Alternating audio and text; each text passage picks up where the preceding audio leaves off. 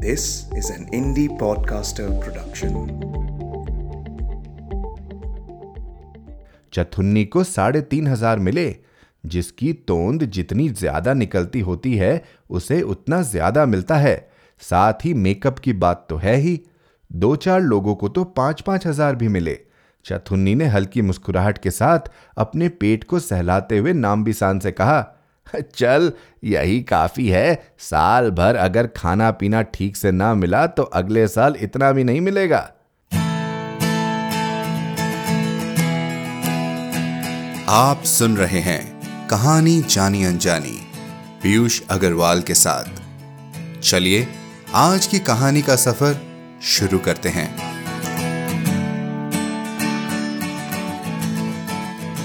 आदाब दोस्तों कैसे मिजाज हैं आपके?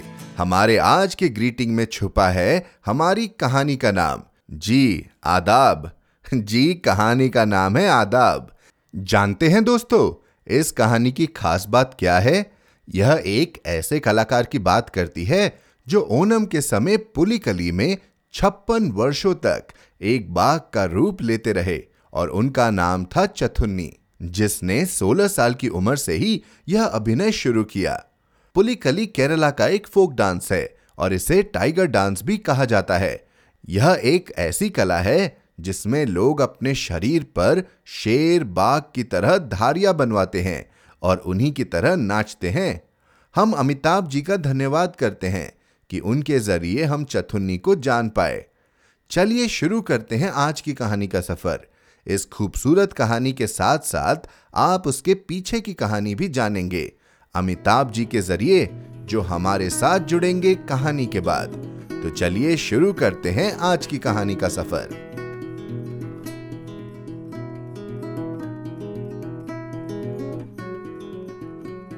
आदाब, अमिताभ शंकर राय चौधरी। एक सुंदर से फ्रेम वाले आईने में चथुन्नी खुद को देख रहा था। ओनम के मेले में सालों पहले उसने इसे खरीदा था अपने लिए। उसके मन में एक हसरत थी कि बाघ का मेकअप पूरा हो जाने पर उसे देखने में कैसा लगता है। एक बार अच्छी तरह अपने आईने में देखे। पुलिकली की झांकी के लिए लोगों को जहाँ बाघ या शेर के रूप में रंग लगाकर सजाया जाता है, वहाँ एक आईना होता तो है, मगर वहाँ पूरा संगमा यानी सारे अभिनेता खड़े रहते हैं। उस साल उसे मेले के बाद पुरस्कार में पूरे तीन हज़ार मिले थे। पुलिकली के बाद उस आईने को खरीदकर सड़क की रोशनी में खुद को देखते देखते वह मानो भाव विवल हो उठा था। पर आज चथुन्नी ने एक लंबी सांस छोड़ी। यह क्या हाल बना है शरीर का? इतने दुबले पतले पेट के लिए पाँच हज़ार तो दूर, दो ढाई हज़ार मिल जाए, वही किस्मत की बात होगी। चथुन्नी की बीवी इलांजी को दीन दुनिया का हाल हकीकत अच्छी तरह मालूम था। इसलिए उसने पहले से ही होशियार कर देना उचित समझा। तीन दिन से पुलिकली के स्वांग के लिए लगे हुए हो।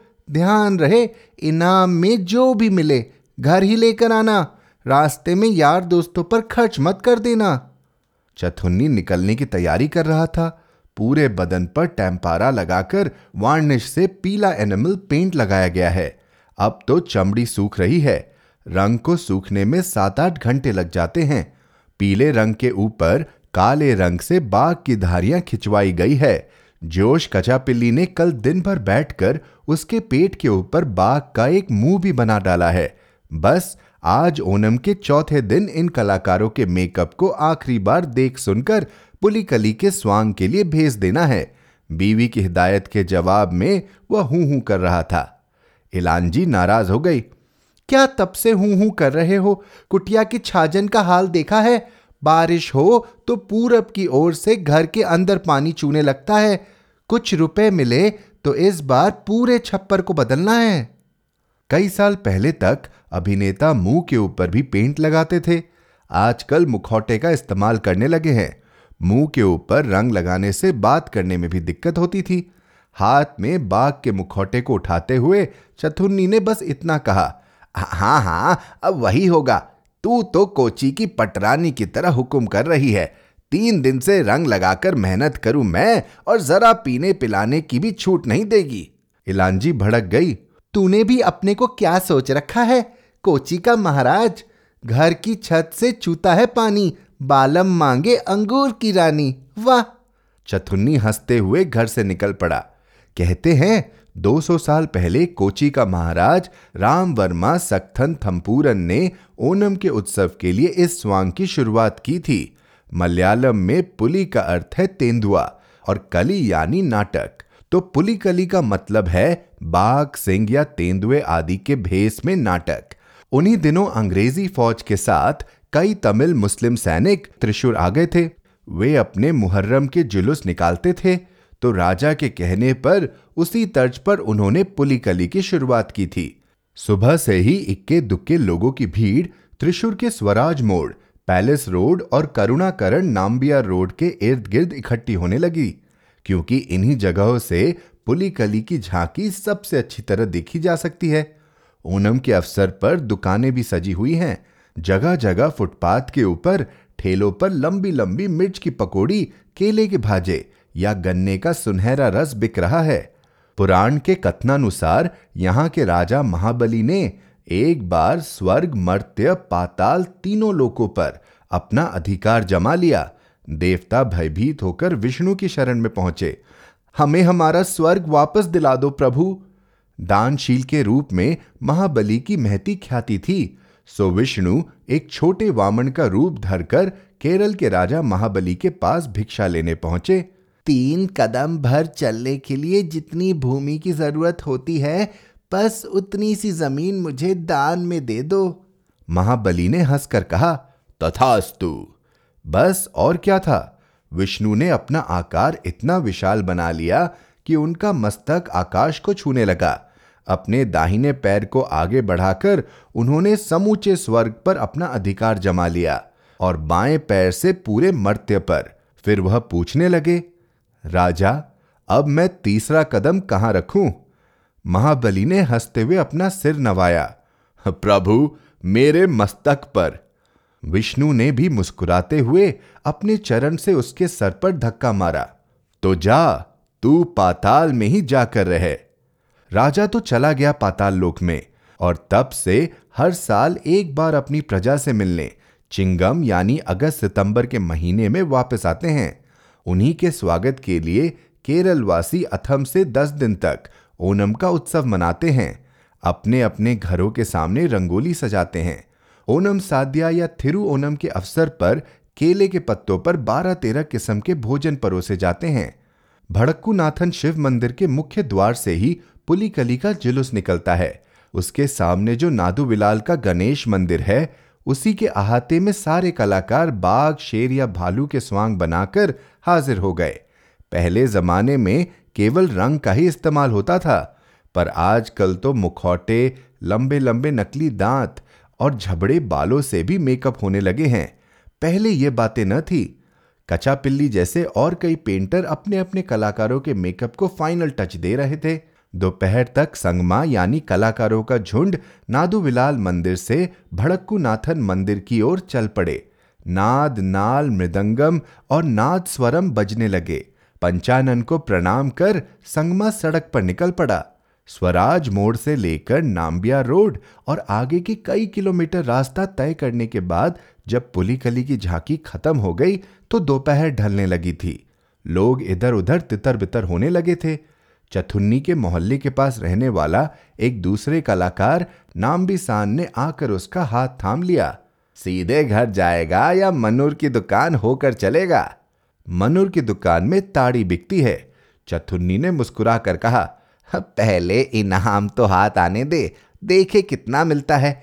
घर से चलते समय इलान जी ने बार बार होशियार कर दिया था कि सीधे घर वापस जाए। इधर उधर फालतू खर्च ना करे। इस बार छाजन की मरम्मत नहीं की गई तो चिंगम की बारिश खत्म होते होते छत भी ढह जाएगी।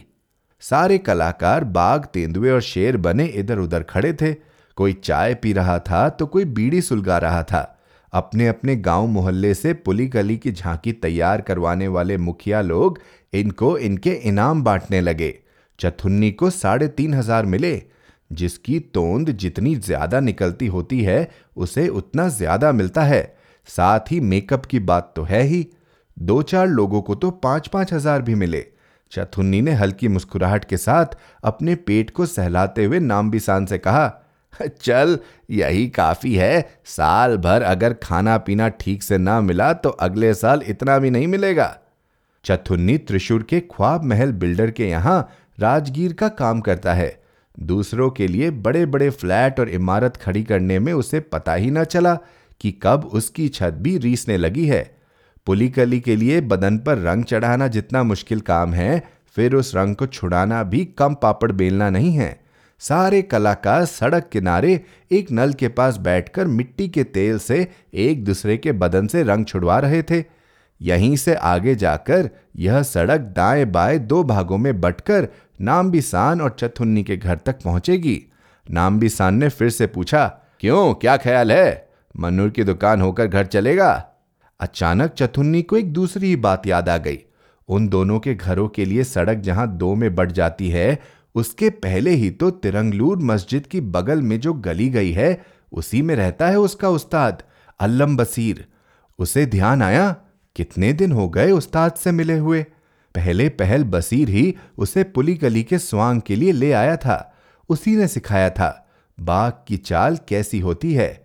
जनता के मनोरंजन के लिए कैसे बीच बीच में दहाड़ लगाकर छलांग लगानी चाहिए? उम्र के कारण दो तीन साल से बसीर पुली गली में हिस्सा नहीं ले पा रहा है। वरना राजा राम वर्मा के जमाने में तो त्रिशूर में अंग्रेज़ों के साथ आए मुसलमानों ने ही इसकी शुरुआत की थी। तब से आज तक कितने लोगों का यही पुश्तैनी काम है? ओनम के अवसर पर लोग इन्हीं के दरवाजे आते हैं। चलो हमारे कलाकारों को सजा दो, सिखा दो। कुआर के महीने में जैसे सफ़ेद बादलों की टोली आकाश में तैरती रहती है, उसी तरह चथुन्नी के मन में यादों के बादल घिरने लगे। कैसे बसीर उसे सीना तानकर मस्त अदाकारी के साथ चलना सिखाता था। उसने नामबिसान से कहा तू चल अपने घर, मैं आज अल्लाह उस्ताद से मिलकर घर पहुंचूँगा। तो अपने बदन पर से रंग तो छुड़वा ले अरे नहीं, रहने दे। आज इसी तरह बाग बनकर ही उस्ताद का आदाब कहूँगा तिरंगलूर मस्जिद की बगल वाली गली में घुसते ही मोहल्ले के लड़के बच्चे हो हल्ला करने लगे। देखो देखो, हमारी गली में शेर घुस आया है। साथ ही गली के कुत्ते भी लगे भौंकने। मगर वह जंगल के घास के मैदानों को पार करने वाले बाघ की मस्त चाल से आगे बढ़ता जा रहा था। अल्लम के दरवाजे पर दस्तक देते ही भीतर से आवाज़ आई कौन है? दरवाज़ा खुला है, अंदर आ जाओ। अंदर पहुँचते ही उसने देखा, आँगन के किनारे एक छोटी खटिया पर अल्लम मियाँ बैठे हुए हैं। शाम के धुंधलके में सब कुछ कोहरा कोहरा सा लग रहा था। बसीर ने सिर उठाकर पूछा, कौन हो मियाँ? नज़दीक तो आओ। मैं हूँ। चथुन्नी उसके पास पहुँचा। चथुन्नी? या अल्लाह, अरे तुझे जी भर के देख लेने दे। बसीर अपने सर को इधर से उधर घुमाने लगा और उंगलियों से छू छू कर चथुन्नी के बदन को टटोलने लगा। पहले तो चथुन्नी कुछ सकुचाने लगा, फिर मुस्कुरा कर पूछा, अरे, क्या हुआ उस्ताद? ऐसे क्या देख रहे हो? अरे, मेरी नज़र तो मुझे दगा दे गई, इसलिए तो उंगलियों से छू छू कर तेरा एहसास अपने सीने में भर ले रहा हूँ। आज तो मैं अपनी इन उंगलियों से ही देख ले रहा हूँ तू कैसा बाग बना है? कब से तमन्ना थी कि अपनी आँखों से जी भरकर देख लूँ? मेरा शेर बाग बनकर कैसा लगता है? फिर वह चिल्लाकर अपनी बीवी को बुलाने लगा। अजी सलीमा, देख तो ले कौन आया है? मेरा यार, मेरा शागिर्द, चतुन्नी। सलीमा बाहर निकल आई। हाँ कहो, कैसे हो? आज पुलिकाली में गए थे? और क्या? ऐसे ही बाघ बनकर तेरे दरवाजे पर खड़ा है। बसीर हंसने लगा। जा जा, जरा कॉफ़ी बना दे। इतने दिनों बाद आज यार आया है। चथुन्नी ने धीरे से पूछा, भाभी, उस्ताद की आँखों की रोशनी कुछ कम हो गई है क्या? अब क्या बताएँ? मोतिया बिंद के ऑपरेशन करवाने हैं, मगर उसके लिए भी तो रुपए चाहिए। पुली कली का बाग आज अंधा होकर बैठा है। अरे, ये क्या बक रही हो? जा पहले कॉफ़ी बना ला। बशीर ठहाका लगाने लगा। लेकिन सलीमा की यह बात चथुन्नी के दिल में चुप गई। वह सोचने लगा, क्या मैं अपने उस्ताद के लिए कुछ नहीं कर सकता? क्यों नहीं? मेरी आंटी में भी तो साढ़े तीन हज़ार बंदे हैं। मगर फिर इलांजी ओह, वो तो बरस पड़ेगी। फिर छत का क्या होगा? ओह कॉफ़ी पीते पीते भी उसके मन में यही उधेड़बुन चल रही थी। क्या करूँ?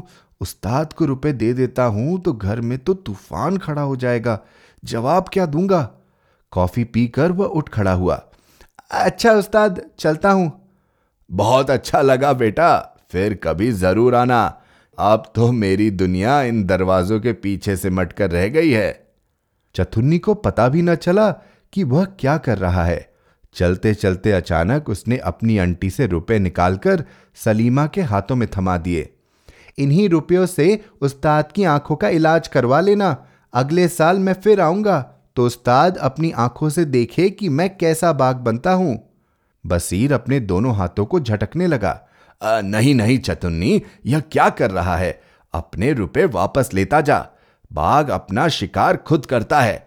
मैं तेरे इनाम के रुपयों से अपना ऑपरेशन करवाऊं।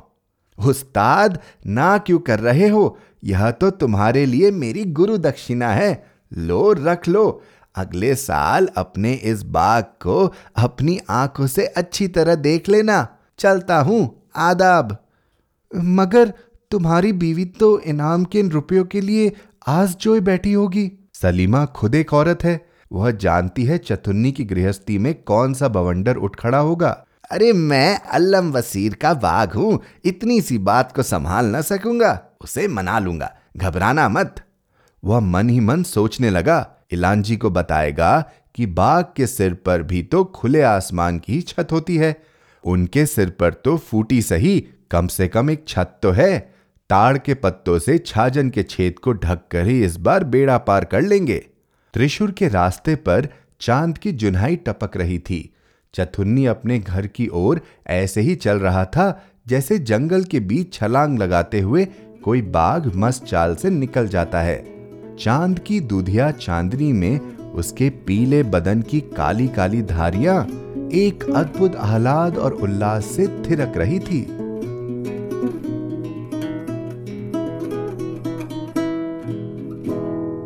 तो अभी जो आपने कहानी सुनी वो थी आदाब। और जैसा कि आप जानते हैं, इस कहानी को लिखा है अमिताभ शंकर राय चौधरी जी ने।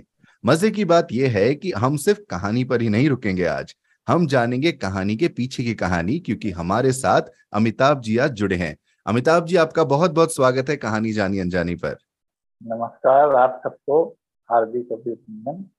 तो अमिताभ जी, हम सीधे सीधे कहानी पर आते हैं। इतनी मज़ेदार कहानी आपने लिखी है। चथुन्नी के बारे में, केरला के एक त्योहार के बारे में, एक आर्ट फॉर्म के बारे में, इतनी सारी बातें हैं इस एक कहानी में और उसके बाद भी जो विचार है, जो ख्याल है और जो इमोशंस है, वो बहुत ही मानवीय है। तो सबसे सीधा, सबसे पहला सवाल तो यही होगा कि ये कहानी आपने क्यों और कब लिखी? डेट वगैरह बताना मुश्किल है, लेकिन हाँ हो गया होगा कम से कम सात आठ साल पहले। साल, हम्म, हम्म। साल असल में ओनम के समय जो ये नाटक करते हैं शेर भालू बाघ बनकर तो रास्ते पे इसका इनका जलूस चलता है। ये मैंने अखबार में पढ़ा था ये ऐसी चीज़ें होती है वहाँ पे। अच्छा। हाँ तो जैसे कि अब अगर हम लोग अपने क्षेत्र की अपने क्षेत्र से मत, मेरा मतलब है बनारस की काशी की मैं बात कर रहा हूँ। तो हम्म। रामलीला के दौरान जैसे झांकी होती है हाँ लाग लाग कहते हैं तो तरह तरह के रामायण की घटनाओं को जैसे चित्रकूट को सजाया गया फिर हम्म। अहिल्ला उद्धार उद्धार है इस टाइप की बातें इसे रखकर और जुलूस के शकल में लोग निकलते हैं वही चीज़ मैंने देखी तो हम उसी पर सोचते रहे कि इस पर एक कहानी बनाई जाए क्योंकि अब देखिए कई कहानी मेरी ऐसी है जो कि केवल बनारस या उसके आसपास की कहानी नहीं है। हर तरह जगह की कहानी यहाँ तक कि विदेश की पृष्ठभूमि में भी कहानी जैसे काबुल अफ़गानिस्तान की कहानी कहानी ये सब भी है। तो मुझे लगा कि ये एक चैलेंजिंग जॉब है। इसको लिखे तो सबसे पहले चरित्र के बारे में सोचना नाम का पता करना हम्म। कुछ वहाँ के भोजन के बारे में पता करना। तो मुझे लगा कि इसका वर्णन भी आ जाए। ये चीज़ कैसे वहाँ पे इसकी शुरुआत कैसे कैसे आरंभ हुआ, ये भी बात लोगों को पता चले। और कहानी में कल्पना तो ज़रूरी है ये जब तक वो तो मैंने स्केलिटन है। वही तो रीढ़ है कहानी, की कहानी आप कहाँ से शुरू करते हैं और कहाँ ले जाते हैं। तो मुझे सबसे खास बात तो ये लग रही है कि इतनी जीवंत कहानी जो आपने लिखी है ये कहानी लिखने से पहले आपने कभी पुलिकली के इस रिचुअल को इस समारोह को इस इस खेल को कभी देखा नहीं है खुद अपने आँखों से जाकर? अरे वाह। ये किसी भी लेखक के लिए सबसे अच्छा उदाहरण है कि आप किसी टॉपिक पर अगर लिखना चाहते हैं तो भाई अगर उस पर रिसर्च करें तो आप लिख सकते हैं। ऐसी ज़रूरी नहीं कि आपको मुगलों के बारे में लिखना है तो आपको पूरी तरह मुगलों के समय जाना ही पड़ेगा। नहीं नहीं नहीं नहीं। ये रामायण के बारे में रविन्द्रनाथ की बहुत अच्छी उक्ति है कि अयोध्या का राम जितना न सत्य उससे ज़्यादा सत्य है वाल्मीकि हम्म। कल्पना का राम। उन्होंने कल्पना राम की कल्पना उन्होंने की रामायण की रचना की राम का आविर्भाव हो गया। तो ये बहुत बड़ी बात है कि आप कैसे सोचते हैं कैसे बहुत खूब। हाँ। अब गाँव देहातों में आज भी अब जैसे लिट्टी चोखा खाते हैं बिहार आलू से तो बनता है लेकिन सवाल है उसी आलू को जब भून कर खाया जाता है और किस किस अवस्था में आदमी खाता है ये जब आप घीसू और माधव की बात आप पढ़ते हैं हम्म। कफन में कफन तब आपको पता चलता है कि इसका एक मैंने दूसरी तस्वीर उभर कर आती है कि ये बात भी है तो वापस अगर मैं कहानी पर आऊँ अमिताभ जी तो एक तरह से देखा जाए अगर हम पुलिकली की बात को नहीं देखें अगर हम केरला में इस कहानी को नहीं देखें तो एक तरह से ये जो पूरी कहानी है वो एक गुरु और शिष्य की कहानी है। तो ये गुरु शिष्य की कहानी आ, क्या इसकी प्रेरणा आपको कहीं से मिली? आ, आ, क्योंकि मैंने कभी नहीं सोचा था कि कहानी इस दिशा की ओर मुड़ जाएगी। तो बिल्कुल सही लेकिन इस तरह की एक तीन आयाम है। नंबर एक तो पुलिकली आप केरल के जीवन से वहाँ रूबरू हो जाएगी वहाँ की ज़िंदगी कैसी है। हम्म। दूसरी चीज़ जो है गुरु शिष्य की बात उस्ताद और शागिर्द की बात। और हम्म। तीसरी बात ये भी है कि देखिए चतुन्नी एक रियल कैरेक्टर भी है। मैंने इसीलिए चतुन्नी को समर्पित किया है क्योंकि वो उन्हीं का नाम लेकर जो रिपोर्ट वो आर्टिकल थी। हाँ तो इसलिए मैंने उस नाम को वहीं रहने दिया। उसमें एक संप्रदाय के आदमी किस तरह से दूसरे संप्रदाय के प्रति अपना भाव अभिव्यक्त करता है। तीनों बातें हैं। हम्म। और इसको अलग आप नहीं कर सकते हैं। अलग करके आप विचार करने से कोई फ़ायदा नहीं कि तीनों चीज़ें आपस में मिली हुई है क्योंकि उस्ताद की बात तो पहले नहीं आती है। पहले किसी स्थिति में वो घर से निकलता है कैसे उसकी हम्म। पत्नी कहती है कि भाई तुमको जो मिलेगा उसमें लेकर घर वापस आना ये नहीं कि रास्ते में तुमने थूक दिया अपने यार दोस्तों पर हम्म। क्योंकि अभी बरसात आने वाली है हमारे छज्जे को छाना भी है हम्म। वो जानता है कि कैसी कैसी मुसीबत है वहाँ पे देखिए दो मोर है दो रास्ते गए हैं इसका। भी अर्थ है कि वो किस रास्ते में जा रहा है तो रास्ते में मुड़ जाता है और उसका रास्ता सीधे पहुँचता है अपने उस्ताद के घर। तब जाके उसके मन में जब वहाँ पे वो उसके सामने खड़ा है उस्ताद की भी चीज़ें देखिए कि किस तरह से वो चाहता है कि मैंने कैसे तैयार किया अपने शागिद को उसको मैं देखूँ। हम्म। तो वो लेकिन वो पूरी तरह देख नहीं पा और तब चतुन्नी के मन में ये होता है कि हम तो कैसे चुकाएँ। हम्म, हम्म। कैसे गुरु दक्षिणा दे। जैसे कि आपने कहा कि अपने परिवार को पहले न रखकर अपने गुरु को पहले रखा और उनके बिल्कुल बिल्कुल। और वहाँ पे भी देखिए पत्नी भी साथ की पत्नी भी समझ रही है कि इसके घर में कौन सा बम भाव तो वो समझ रही है। तो सभी जानते हैं लेकिन यही है कि जिसे कहा जाए कि सरमन फ्रॉम द माउंटेन कोई ज्ञान वितरण में मैं विश्वास नहीं करता हूँ। लेकिन हाँ मार्क एक ये है अगर जो दिल को छू लेने वाली बात है वो ये कि ये सब होते हुए भी उसने अपने साथ के लिए हम्म। जो कुछ उसे करना चाहिए था किया। तो ये इंसान का फ़र्ज़ है इंसानी धर्म जो है उसने उसको निभाया। ये सबसे बड़ी बात बिल्कुल बहुत खूब। और जैसे आपने उनकी उस्ताद की वाइफ वाली बात कही तो मुझे ऐसी बहुत सारी छोटी छोटी बातें अलग अलग जगह नज़र आई कि कैसे आपने कहानी को बुनते समय बात को डाला है। एक जो बात और आती है कि जब चथुन्नी को पैसे मिलते हैं तो कैसे पैसे की रकम इस बात पर निर्भर करती है कि किसका पेट सबसे बड़ा है? ये, ये बात है ये ये ये ये फैक्ट है मैंने अब तो शेर को तो शेर लगना चाहिए शेर अगर यार लगेगा तब तो उसे उसे कैसे उसको पैसे मिलेंगे ये तो सही बात है।